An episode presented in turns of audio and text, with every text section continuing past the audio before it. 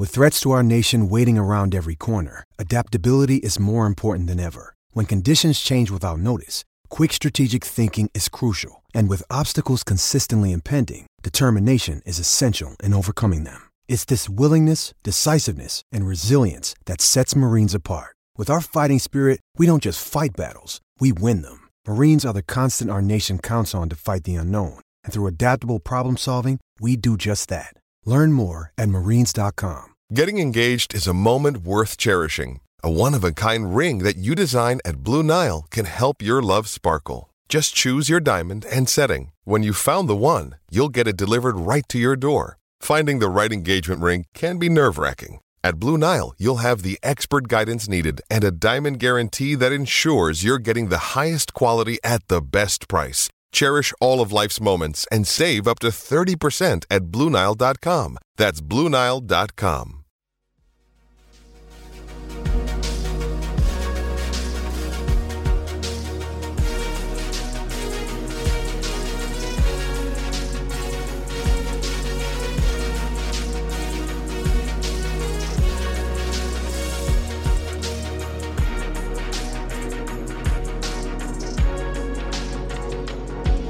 Hello, everyone, and welcome back to the Pensburgh podcast. I am your host, Garrett Bahana. Joined alongside me, as always, is Hooks Orpik himself, Jim Rixner. Jim, it has been quite a while since we have talked to one another about the Pittsburgh Penguins. How are you doing? I'm doing great. Glad to be back and glad we actually have something to talk about now. That we do. Jim, it seems like uh, after a bunch of back and forth, will they or won't they?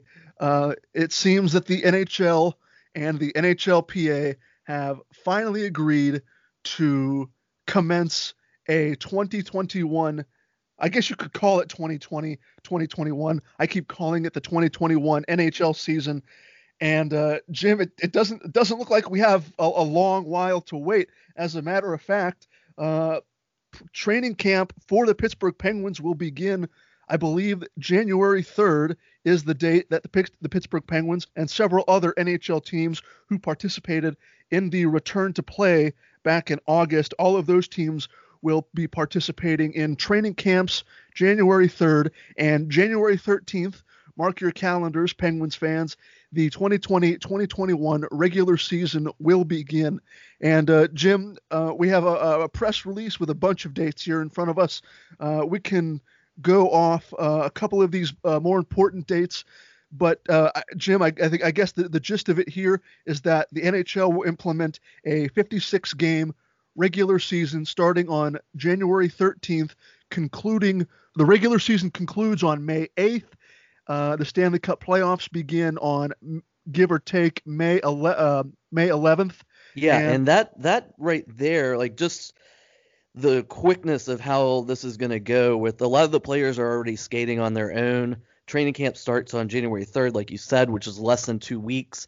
And then 10 days after that, the regular season starts. So it's going to be boom, boom before you know it. There's no exhibition games, there's no preseason games, there's a limited training camp roster. There's not going to be all the prospects that there usually are.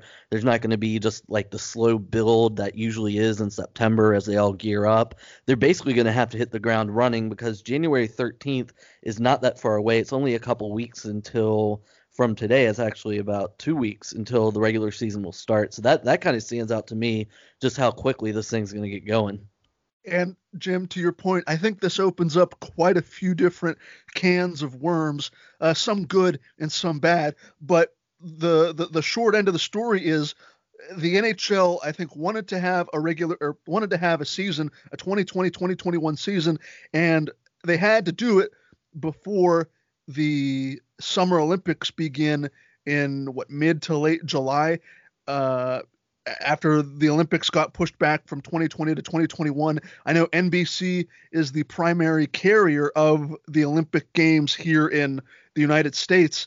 And with the Olympic Games coinciding with an NHL schedule, with the NHL being uh, and NBC being uh, broadcast partners, that was one of my th- first thoughts was, well, they're going to squeeze a regular season into this uh, four to five month time frame between January and let's say the the beginning of July, which is the July 9th, is the last possible day for the Stanley Cup final.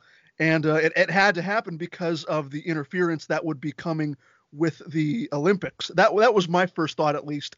I'm sure that the NHL, all of the higher ups between the NHL and NBC, wanted to figure out a plan that wouldn't interfere with the Olympics. Uh, lo and behold, they create this this this 56 game regular season and playoffs and all of that in between.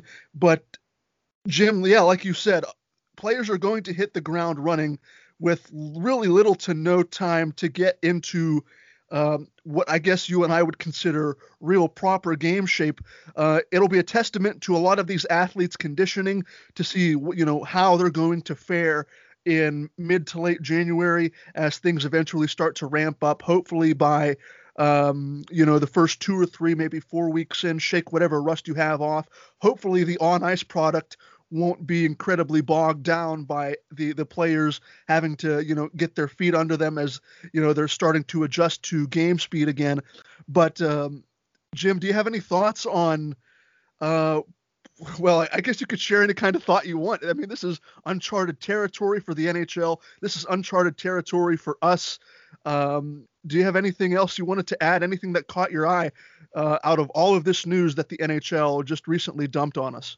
It's a lot of information to get a hold of and you're absolutely right that NBC and the Olympics was driving a lot of this. And the other big factor to consider as well is that Seattle is coming in next season as well.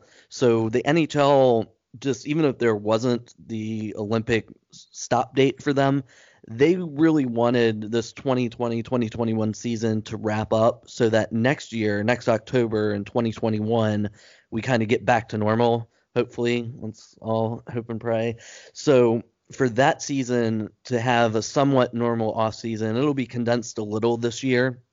But that's also a, good side effect by wrapping up this season in July means it can be a somewhat normal stretch for the off season and then when Seattle comes in next season for 2021 then it's kind of business as usual what we're all used to but yeah, like you said, it's 56 games. It's going to be a lot going on. I heard Bruce Boudreau talking on satellite radio yesterday, and his thought was that since there is no preseason games, there are no, you know, long time to ramp up.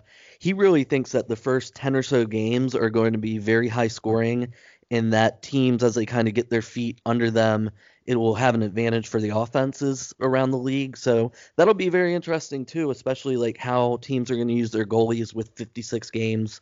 Boudreau, like you would think that maybe that would mean more for the backups, but these teams are going to be so worried about winning games since there's only 56 games in a season. You can't really afford to play your backup that much. So I think the starting goalies, especially teams that have clear number one starting goalies like the Penguins do now with Tristan Jarry, they're going to have to ride their number one goalies in a short year because you can't afford to fall behind the eight ball and lose games to your division rivals, like as I'm sure we'll get into, because they're only going to play seven different teams this year, the whole regular season.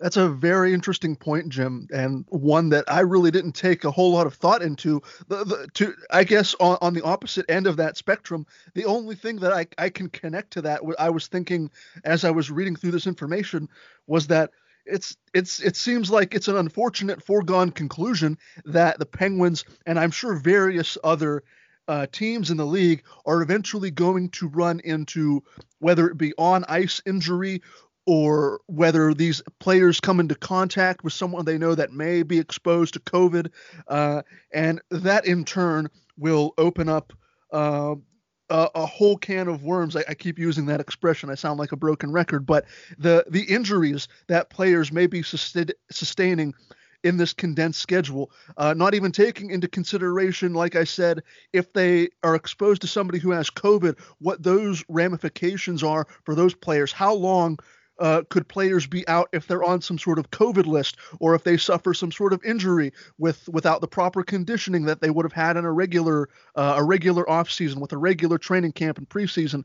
And the point that I'm trying to get at here is so for people who may not know, what are the Penguins' options? What are other NHL teams' options as it relates to uh, what looks to be uh, a, um, a, season that could be derailed very easily if you're not careful by injury? True, and to combat that very point you're talking about, this year there's going to be something unique called a taxi squad, especially since the American Hockey League isn't scheduled to start until early February and we'll have to see how that goes for them. But now, usually in the regular season, it's a 23 player limit of the roster. And then, you know, if you need players, you call them up from the American League. This year, since there is no American League, there's going to be a four to six player taxi squad, which I assume all teams are just going to use six.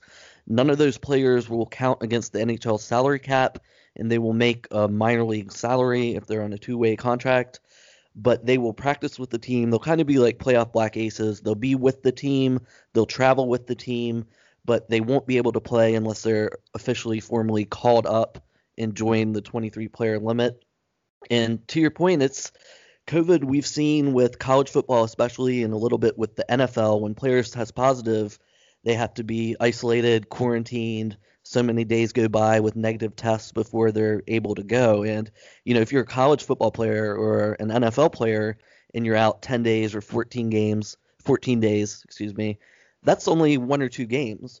But especially for hockey, and in this season where they're playing 56 games in just over 100 or so days, or whatever it is, that's a lot more. So any positive tests could be really just change the landscape of the league. And like you were saying, this is kind of this is just unprecedented territory for everyone that I don't think really the league even knows just how to expect or what's going to happen when these tests go. They've announced that players who do test positive will be announced as testing positive once the regular season starts. So we'll know it's not like they'll be able to shroud or stand behind any medical designations, but just exactly I think how they're going to handle these things is still up in the air, and that's going to be something that I think we're all just going to have to wait and see, just like we've had to wait and see so much stuff over this whole calendar year, really. Yeah, there there were bumps in the road. You know, there were people originally who who doubted Major League Baseball. Uh, there were bumps in the road throughout their regular season. They end up finishing that regular season and crowning a champion. Uh, you know the NBA, the NFL is finding trying to find its feet and they're experiencing bumps in the road, but it looks like they're going to finish out their regular season and, and, and eventually crown a champion in February. Um, so yeah, Jim, like you were saying, uh, I think you know the NHL might not know what to expect. Uh, there are almost certainly going to be bumps in the road along the way as they try to navigate this this uncharted water trying to play a regular season as we hope this pandemic starts to slow down with the vaccines uh, being able to be rolled out hopefully by uh, the middle to end of 2021 and hopefully we get some sort of resemblance of normal life pre-covid. Um, but uh, jim i wanted to move on a little bit and, and talk about how this could relate to the Penguins and what the Penguins are doing uh, and who the Penguins may be playing, as you uh, quietly alluded to earlier on in the discussion. For the 2020 2021 season, uh, teams will be realigned into four divisions. Geographically, these teams are aligned. Uh, in the North Division, I guess you could say, is the uh, all Canadian division with Calgary, Edmonton, Montreal, Ottawa, Toronto, Vancouver, and Winnipeg. In the West, you have your traditional West teams Anaheim, Arizona, Colorado, Los Angeles, Minnesota, St. Louis, San Jose, and the Vegas Golden Knights. In your Central Division, you'll have what is typically uh, a division rival of the Penguins. You'll have the Carolina Hurricanes, the Chicago Blackhawks, uh, another traditional rival, the Columbus Blue Jackets, the Dallas Stars, Detroit Red Wings, Florida Panthers, the Nashville Predators, and the Tampa Bay Lightning. And the division that the Pittsburgh Penguins will be in will be called the East Division, and it will feature the Bruins, the Buffalo Sabres, the New Jersey Devils, the New York Islanders, the New York Rangers, the Philadelphia Flyers, the Pittsburgh Penguins, and the Washington Capitals. So, as it relates to the Penguins here, Jim, uh, the Penguins will be seeing a lot of familiar faces that they would typically see in a traditional regular season with all of the New York teams, Philadelphia, Washington, uh, with a couple of exceptions, like I mentioned in Carolina and Columbus. Um, so, this this geographical division alignment that the NHL has instituted for this season, uh, it, it, each team in the East, Central, and West divisions will play every other team in its division eight times. So if you're a Penguins fan, get comfortable with watching Boston, Buffalo, New Jersey, all of the New York teams, Philadelphia, and Washington, because there's not going to be any uh, any different combination other than those teams in your specific division, it looks like. So while you may get tired of the repetitive nature of playing Boston, Buffalo, and all the New York teams and every other team that I mentioned, while it may get tiring at a certain point, uh, I guess this is one of the things that uh, if if you're a team in the league, if you're a player in the league, and you want to get this season done and over with, you know this is one of the things that you're going to have to get used to, uh, playing all of these teams in a little pocket of the United States or a little pocket a designated pocket of North America. But Jim, looking at these teams in this Eastern Division, or if you want to touch on any of the other teams in any of the other divisions, uh, there's going to be some some on ice challenges for the Penguins, uh, playing teams like Boston, uh, Washington, Philadelphia. You, you know, they, they, a lot of these teams in the Penguins Eastern Division are no slouches, and uh, the Penguins may have their hands full when it comes to actually playing the game of hockey and, and trying to forge ahead into a playoff spot. Definitely, because as as you were saying, it's it's an eight team division. There's no wild card to make the playoffs, so only the top four teams in each division are going to make the playoffs. So that means you got the Capitals, you got the Boston Bruins, who won the President's Trophy last year as the best regular season team. You got Philly, who's on the upswing. You have the Rangers who are rebuilding quickly and added the number one pick. The Islanders are always tough.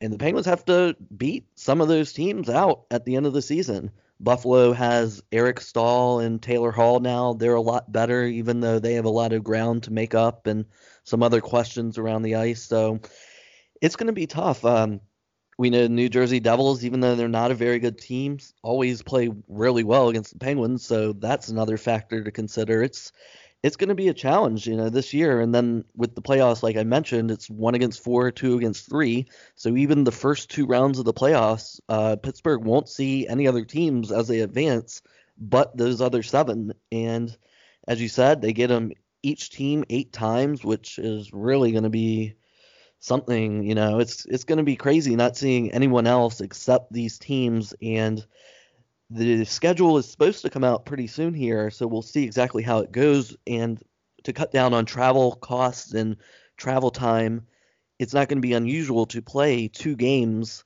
in the same city. So the Penguins might fly to Buffalo, play two games, then fly to New York and play two games against the same teams over and over. So that's going to be a really repetitive element, I feel like, and it's almost going to make it seem like the playoffs start early because everyone knows it's a short year. That means the regular season games mean more. You're only playing each other, so it's going to be rivals anyways that don't like each other playing each other a lot and that can lead to some some intense hockey and that's what I think we're going to see a lot of as you see these teams play each other over and over again and they know there's a lot at stake so the stakes are really high for this this year the way it's set up uh, with the stakes being so high it looks like the NHL quietly implemented a, a, bit of a new rule change and a rule change that I think many fans, including you and myself, are are very much uh, in favor of, and that has to do with rule number 83, the offsides rule. And uh, Jim, if if you'll let me, I'll talk a little bit and and read this this offsides rule here. Uh, let me pull it up. The rule number 83 states that a player will be considered on or offside based on the plane of the blue line, which shall not extend from the leading edge of the blue line upwards. This means that a player's position in space and no longer the point of contact with the ice will be considered when making and examining offsides reviews. So, Jim, um, looking at this in in layman's terms for people who may not understand this, it looks like they're going to be examining the uh, the offsides rule from some sort of a vertical plane now that they weren't doing beforehand. And uh, if there's another part of the offsides rule I'm missing, uh, please feel free to jump in and correct me. But the, the gist of it, from what I understand, is that they're going to be judging whether a player's on or offsides based on this this vertical plane. And uh, to put it lightly, that's going to be interesting to see how the referees on the ice and the situation room in Toronto will try and figure out do they have the technology to to figure out to to view this vertical plane, uh, whether it be a, some sort of a graphic or some sort of on ice technology, whether it's I don't know some sort of technology you put in the paint when you're painting on the the blue line on the ice. I don't know whether maybe it's a, a, some sort of camera or something you put along the boards. I don't know what kind of technology or how they're properly going to implement this vertical plane in this new offsides rule. But uh, overall, I think this offsides rule is going to have probably some more positive than it would negative effects to how the game is played. I think one of the big things uh, is that it's going to probably cut down on review time when you're asking to review whether a play is offsides or not. Right. And the easy way, I don't I don't know if there's any technology implemented right now. I don't think so. But there was a famous goal in 2016 that Jonathan Drouin scored for the Tampa Bay Lightning in game 6 which gave the Lightning a 1 nothing lead in a series they were winning 3 games to 2. So if that goal stood, Tampa might have eliminated the Penguins that night, but the Penguins challenged the goal because for offsides and the old rule was antiquated and needed to be changed because the vertical plane stuff just meant that the old rule was you had to have your foot or skate on the ice, touching the ground, touching the surface to be considered onside. And even though Drouin was onside technically, his skate was off the ice because when you're moving your legs and you're skating fast like you have to in the NHL, you're picking your feet up a lot. So his body was onside, his foot was up, and due to that technicality, I think a lot of people remember that goal got overturned because that's the way the rule was, even though it's probably not a great rule. And the Penguins went on to take a three nothing lead in that game. It kind of it was a major turning point in the course of the game, and it ended up being in the course of the series a very important call. So that if that happened today, that would have been a good goal for Drouin, and Tampa would have gone up one nothing. So when you hear that rule, that's pretty much just what it means is they're making the game a little. It's a common sense rule. It, it makes it more make sense. So I don't really have a problem with that, but it'll be interesting moving forward to see if that creates more offense because you can't take goals like that away anymore. Yeah. So we kind of poke fun at the NHL and its rule book and the on ice officials and, all of the things that come with reviewing goals and, and things of that nature. But uh, I think once the league finds its finds its footing with this newly implemented rule, uh, I, I, think things will slowly start to, uh, like you said, turn in, t- turn into a, a it, will be a good thing to come of changing this rule, a common sense rule, like you said. Uh, but Jim, I, I think we've touched on just about everything I wanted to, and Jim, you you uh, con- you recently conducted an interview with Justin Bourne, who is the host of Hockey Central on Sportsnet 590 The Fan. And uh, if you have nothing else left to add, we can get into your interview with Mr. Justin Bourne if you're all set. I am all set. I just wanted to point out I didn't do it in the interview. Uh, follow Justin if you're not already. It's JT Bourne, B O U R N E, on Twitter. He's a great guy. I'm sure a lot of people know him. He's written all over the internet for places like The Athletic, The Score, Yahoo, he's been everywhere. Now he's with Sportsnet, which is a big deal in Canada. And he was nice stuff to take some time with us on the holidays. And thank you everyone for joining us here, listening probably on the holidays. Hope hope you're having a good Christmas and all that stuff. Um, and Justin, the cool thing about Justin is he left writing to go work as a video review coach for the Toronto Marlies, the AHL team of the Toronto Maple Leafs. And he got there in 2015, which was the same year that Kasperi Kapanen got traded from Pittsburgh to Toronto in the Phil Kessel deal. And also, um, I asked about Cody Ceci, so we have to touch on that since he was a Toronto guy too. And there's a little bit of surprise there too, and we'll save it for the interview. But maybe some surprising things afoot for Cody Ceci as well this year with the Penguins. All right. Well, Jim, uh, enough of the formalities. Here is Sportsnet's Justin Bourne. We hope you enjoy. Our guest today on the Pensburgh podcast has been all over the hockey world. He's the son of an Islanders four-time Stanley Cup champion, played NCAA at the University of Alaska Anchorage, Anchorage then moved on to play in the ECHL and AC, AHL. And most of our audience probably knows him from writing all over the internet. And currently, you can see him on Sportsnet, hear him on Hockey Central on 590 The Fan in Toronto. So we're happy to have Justin Bourne join us. Justin, how's it going, man? I'm great. I'm great. Thanks for having me. Thank you for the wonderful intro. It sounds like I do a lot of things. yeah, well, your resume is very unique. And the one part that I didn't touch on on purpose is that from 2015 to 2017, you worked with the Toronto Maple Leafs organization with the Toronto Marlies. And that's really interesting because for Pittsburgh fans at least, we kind of have a black hole with Kasperi Kapanen from 2015 when he got traded from Pittsburgh to Toronto in the Phil Kessel deal until really 2018 when he was full time in the NHL.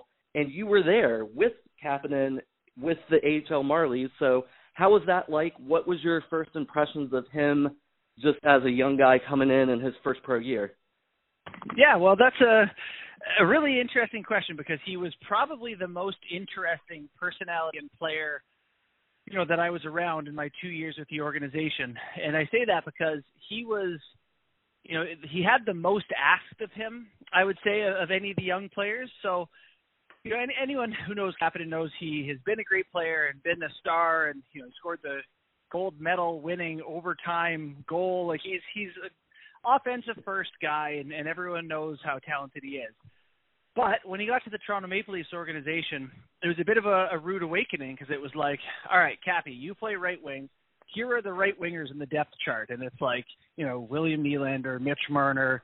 You know, it's like there's no path for you to be a right winger in the top six in this team. So if you would like to make the NHL, we would like you to play a different way. We would like you to kill penalties. We would like you to try to play on your off wing and try to change the way you play to be a more well-rounded player. And for him, as a young kid who's never been asked to do those things, it was a challenge at first, right? I think fairly understandably so for him to accept that that was the new reality that he couldn't play the way he's always played and make the NHL but it was a, a real evolution, I would say. Um, you know, just to give it a sort of surface level bow on it, watching him from the first day I was there to what he has become now and how he's accepted that, rounded out his game while maintaining a lot of his offensive abilities.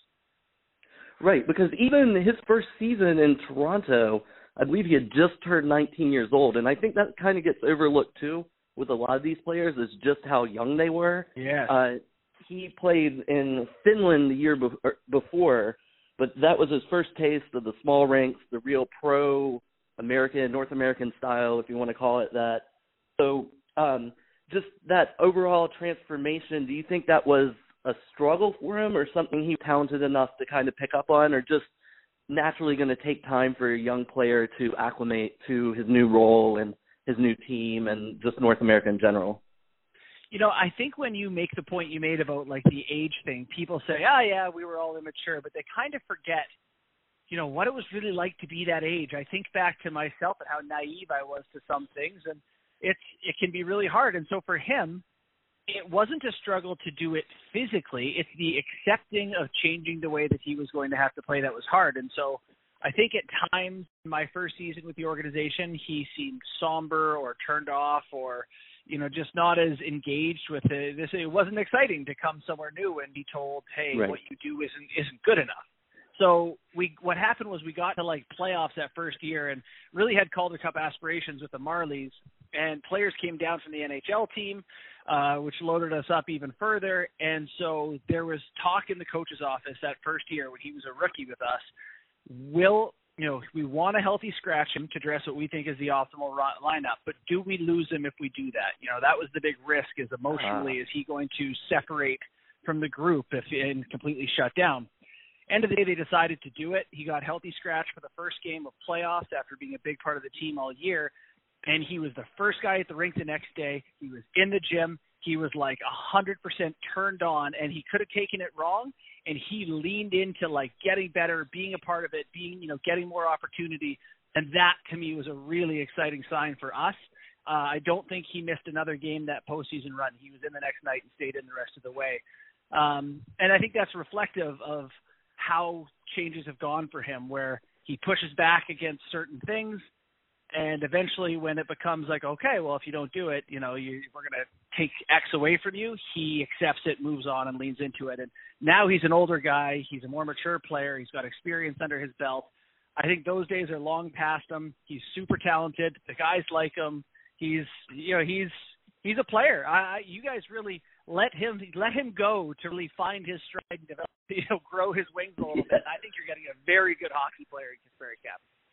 That's really interesting. And to your point, I just looked it up. The Marlies played 15 playoff games in 2016, and Kapanen played 14. So yeah, yeah, he was right back in for the rest of the run. That's that's awesome. That really seems like a big turning point. You know, he's a first round pick less than two years earlier, healthy scratch for the first game of the playoffs. Like it seems like that could be a reason to disconnect do you think, and especially since your family background with your father playing in the NHL and you grew up around the NHL and all that, and so did Kapanen with his father, Sami Kapanen, Kapanen obviously playing for the Hurricanes and Flyers and all, all those other teams.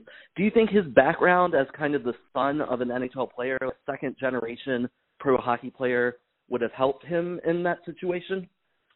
You know, probably the opposite, where he would maybe be more inclined to feel like it's normal to play in the NHL. It's part of the the process. It's uh, expected. It's going to be not handed to him, but you know, he just it. I'm sure for his whole life, from when he was, I don't know, 13 on, he just kind of thought that he would just make the next step, make the next step, make the next step, and then be in the NHL. La di da, no big deal. Um, and I think that he came up against more obstacles with us where it became uncertain that he was going to play in the NHL. And by the way, when once someone's in the NHL, it's impossible to believe that it was never going to happen. But you know, there are a lot of players at that level who looked like they were on Kapanen's level at that point. You know, in terms of ability, it doesn't happen for everyone. You're not guaranteed to get that next step. So I think there was moments of concern for him in the American League where he became unsure it was going to happen, uh, but was mature enough to figure it out, accept uh, you know sort of different different opportunities that were provided uh, to him, and then found a way to thrive within those. That's really interesting, and yeah, I think that's the thing. Like progress isn't just a slow, steady, straight line. There's stops and starts, and adversity you have yeah. to deal with along the way. So yeah, that, that's a really yeah. interesting perspective on your part. Yeah, it's well, it's just something you know. I, I think you become so familiar being around the NHL. You know, like I grew up in NHL locker rooms, and uh, you know, it's a sense of normalcy. And then you talk to other people, they're like, "Yeah, you were in the in the locker room with Gretzky," and I was like, "Yeah, I don't know." you know yeah, that's pretty I realize wild. now. It was, yeah, I realize now it was a big deal, but at the time, as a kid, I, it didn't seem like yeah. anything out of the ordinary. I hear that. And just to skip ahead, I, I think that kind of ties in because Kapanen goes on. He plays in the the AHL for a couple years, makes it to the Toronto Maple Leafs, plays a lot with Auston Matthews in 2018-19 scores 20 goals, scores 44 points, but kind of like you mentioned earlier when we were talking, Toronto is an organization that has William Nylander, they have Mitch Marner, so that kind of shuffled Kapanen down. It looked like last year where he wasn't playing with Auston Matthews and his stats suffered. So do you think with that early career AHL struggles that he went through and the growing pains he had, do you think he, he can apply those lessons maybe till now where his second year in the NHL last year didn't go as well as the first. Yeah, definitely. Uh, I actually I'm curious myself to see how he responds to it. You know, my perspective right now on his game is, you know, everyone has something of a ceiling, and for me, it's like with Cappy, he doesn't seem to get better necessarily when he's with better players, and, and that's not to say that he doesn't put up better numbers because you're with better players and you're in the offensive zone more and you're going to get more points. That's just you know obvious. But he creates a lot on his own. He creates a lot with his speed. He creates a lot by driving the D back and causing chaos. That it's uh, you know you don't see as much him you know, forming, you know, heavy chemistry with a certain player where they need each other or play off each other. You know, that's the next step for his game to me, and maybe he'll find it with a lot of the, you know, exceptional talents in in Pittsburgh on the forward side in particular. Is you know maybe finding a way to incorporate other people into his game to find himself more space and to and to find other options out of outside of just go go go try to beat a guy wide turn up once you get inside the blue line um because right now it's I feel like he's in a feeling where he's going to score 20 goals next season, uh, you know, or 15 with a shortened season, whatever it is. But he's going to get that number within a few, whether he's on the third line, fourth line, first line. Doesn't feel like it matters all that much. Yeah, that's that's the next area I kind of wanted to move into. Um, I know on your radio show you guys had Jim Rutherford on earlier in the summer, and he said a lot. And I don't know if he said it there, but he's mentioned that in his mind it's going to be Jake Guentzel, Sidney Crosby, and Kapanen at least to start the season. And that kind of took me by surprise because, like you said, with his Kapanen's game, speed, shoot up the ice, I would have thought, you know, just just in basics that that would have fit Evgeny Malkin's style a lot more North hockey and not so much grinding. And I heard you laughing. So, what do you make about Kapanen's prospects to start the year with Guentzel and Crosby, especially like like you just said, coming off saying you know, first line, third line, it doesn't really matter. He's to just play his own game. Yeah, well, that's the dumbest line I've ever heard because it's in a good way. Like, how do you deal with that? Just they, why I like that line. Uh, if I'm Kapanen, I love that line. But why I like it so much is those are players, uh, Crosby and Guentzel, who can work uh, in the extra ice that Kapanen creates. Like he drives yeah. the back and forces bad gaps. And who's better, you know, in those spaces than guys like Guentzel and Crosby. And you know, Crosby's a guy who gets pucks back. Uh, Cappy's pretty good at that. You know, he, I think that's another step he can even be better in. I think he probably will be now that he's that's his third year in the NHL or whatever he's going into here. But you know, it just it's such a, a a mishmash of talent styles to me that I think it would be really hard to know how to defend that group because there's always one guy behind you, through you. Um, I would love it, but you know, again, Cappy's not a guy that you know, Guentzel's like, I love playing with Kapanen because it's tic tac toe. He would love playing with Kapanen because other D other players would have to deal with him, and that would find him a little bit more space. Awesome. Yeah, that's that's a good way to look at it. And the Penguins obviously they give up the 15th overall pick to get Kapanen, and also a pretty good prospect that they liked in Filip Hallander, the Swedish forward.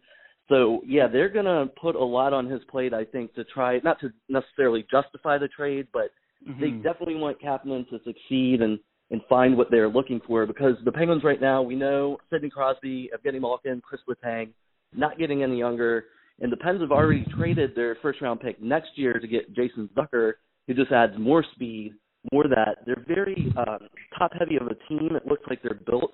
But what do you think about that top six in general? You talked about the first line that they planned, but follow that Crosby lineup with the Zucker, Malkin, Bryan Rust line, and that's pretty tough to defend too, I would imagine. Yeah, that's.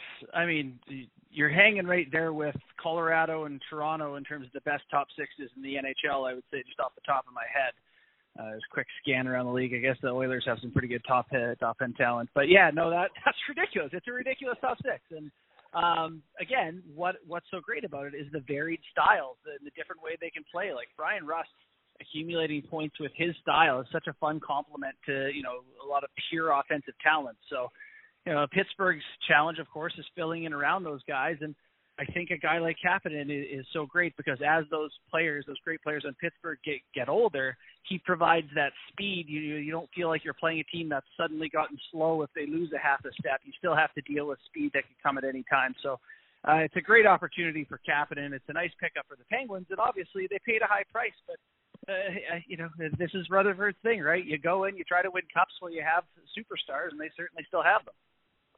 Yeah, definitely. And one more note on Kapanen, the Pittsburgh power play really struggled last year looking um they didn't replace Phil Kessel and his was missed on that left wing wall of the right shot. Kapanen's a right shot, but he doesn't really seem I mean, he's obviously not the playmaker of Phil Kessel, but do you think like the Penguins need a fifth guy for that power play with Guentzel, Malkin, Crosby, Letang? It might be Bryan Rust. It might be Zucker a little bit. They've tried Jared McCann there. Do you think Kapanen would have anything to offer for the Penguins' first line power play with all that other talent? You know, my my honest gut feeling. You hate to hate to be a hater, is I just I don't see it. Yeah. Like I don't I don't think of him as a guy who ever has the puck. He has it in these like bursts and once he does, he's looking for something, you know, can I take this to the net and get a play? Can I turn up and I don't know what, you know, that's never been that's never been developed effectively in his game is the turn up. I think he should drive wide more often and just try to finish that drive. But on the on the power play, I don't think he provides any element that's special unfortunately. Like he's a, a good player and all that, but to me, he doesn't fit the type of guy. Like Phil Kessel was so good because man, he had that shot, but God, could he pass and see the ice and all that? And that, that those aren't strengths of Kapanen in the same way. Yep, I I think that is the problem is that Kapanen really isn't that natural fit, and the Penguins in general just have to figure out. I I think their power play right now is struggling from a lack of identity. And Kessel was the quarterback; he was everything was running through him. So uh, new assistant coach Todd Reirden will have his work cut out for him with that group, but on the town at least. Yeah, well, you know, maybe on the power play breakout, you can stretch him and try to back guys off. You know, maybe you could put him in a role like a bumper or net front where he's more of a puck recovery guy, screen the net, uh, you know, do some of the dirtier stuff for the more skilled guys. Because uh, yeah, on on the flank, it's not not a role he's played in Toronto. Yep.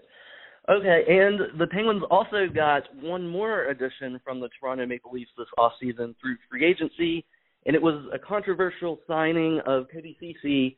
I know you saw him last year. This guy has his own reputation and baggage, but looking at his numbers, his Toronto season I don't think was as bad as people might have just assumed or or you know, coming off his Ottawa years were pretty tough and they went through a rough time, but what did you make of Cody last year, and what do you think he could do, especially if the Penguins keep him to like a third pair sheltered role where he's not taking on a lot of minutes? Yeah, he's one of those fascinating cases where like coaches seem unable to do the thing you just mentioned, like which is a testament to the way he plays. You know, no one seems to want to just give him 15 minutes and play on the third pair because that's not what he's done and what he's been. So I guess they feel like he's just like entitled to more. But it, you're right, it wasn't as bad as people say you know he he's effective and efficient in, in a lot of different ways. It's like sometimes there's just like a little pause to the video game, a little like controller disconnect moments. Um, but but for the most part, I, I would be in the minority of someone who thought he was thought think he's kind of all right. Like particularly, you know, he's a big guy who at least do the things the coaches and the system ask of him. He doesn't try to do too much. Uh, and you know he's through all the development years in high pressure situations, a lot of moments. I think you're getting a player who's, you know, poised to probably play, you know, one of the better seasons of his career given the experience to this point. I don't think he's that bad. I don't know. I feel like I'm gonna get killed for saying that, but I, I don't. I don't think he's that bad. Yeah, I mean, even on the internet, our SB Nation blog, Pension Plan Puppets, who run the Leafs ship, they seem to think like, yeah, he he played his way up the lineup, and yeah, he might have got in over his head a little bit, but yeah, his underlying numbers weren't that bad. I think just the Ottawa mess of everything that touches there kind of falls apart. That's got on him, but yeah, Pittsburgh Yeah. loves the reclamation Densa project. Sometimes, like Justin Schultz, it works out. Matt Niskanen, so on and so forth. But I don't know. They already have Mike Matheson for that, so that that third pair, I think everyone in Pittsburgh is really worried about right now. So maybe, maybe just maybe Cody Ceci will be a pleasant surprise in a minor way. Well, if if nothing else, those guys you just mentioned, Matheson and Ceci, have ceilings, like higher ceilings. I think that's the idea when you do get a reclamation project, is you know that it's there. Like a lot of these guys, you're like, well, he's not too good, not too bad. Maybe he can plug this hole. There's a chance that you could get pretty good play out of both of the guys you just mentioned. There's a chance it might be awful, but you know, I think that's kind of how the Pitts, the Pittsburgh Penguins feel to me. I feel like there's a, a really high ceiling, and that the floor is maybe a little bit lower than it's been in past years. Well, it's the holiday season, and that is very hopeful and wishful. And I think at the end of this year, we're all we all need that attitude. So I guess we will leave it at that. Thank you so much for your time, Justin. I really enjoyed the conversation and hearing all your knowledge about what we can expect going forward. Yeah, man. Thanks for having me on. Anytime. And uh, again, our thanks to Justin Bourne from Hockey Central on Sportsnet 590 The Fan for taking the time to join Jim and talk about all sorts of fun and interesting topics relating to the Penguins and those connections with uh, Toronto at, at- one point or another. Uh, Jim, do you have any final thoughts you want to add, whether it be to your interview with Justin or the, the, the craziness that's that's about to hit all of us as we embark on another crazy hockey season? I had a great time with it, and I think we're all just excited to get ready to watch the sport come back, and it's going to kick up in a big way, hopefully. So I know we're all ready to get going with it. So that, that'll be good stuff to look forward to. Yes, it will indeed, Jim. And the Pensburgh podcast, for those who are missing your weekly dose of Pensburgh uh, action, the Pensburgh podcast will be returning to its weekly form as soon as the regular season gets underway. You will probably see the first episode of the new season, I would imagine, that week of January the 13th. If we keep our same release schedule, you will probably see the first episode of the new season January 14th, no later than January 15th, as the Penguins get underway and try and battle for Lord Stanley's Cup in 2021. But for Justin Bourne, Jim Rixner, I have been Garrett Bahana. Thank you so much for listening to another episode of the Pensburgh podcast. And like to Jim said earlier, uh, we appreciate all of you who are listening over the holiday season, whatever holiday it is you are celebrating. We thank you for taking the time out of your day to listen to uh, a little bit of a preview, a little bit of an appetizer for what is going to be a crazy 2021 and a crazy NHL season. But again, for Jim Rixner, I'm Garrett Bahana. Thanks for listening, and we will catch you very soon once again on the Pensburgh podcast.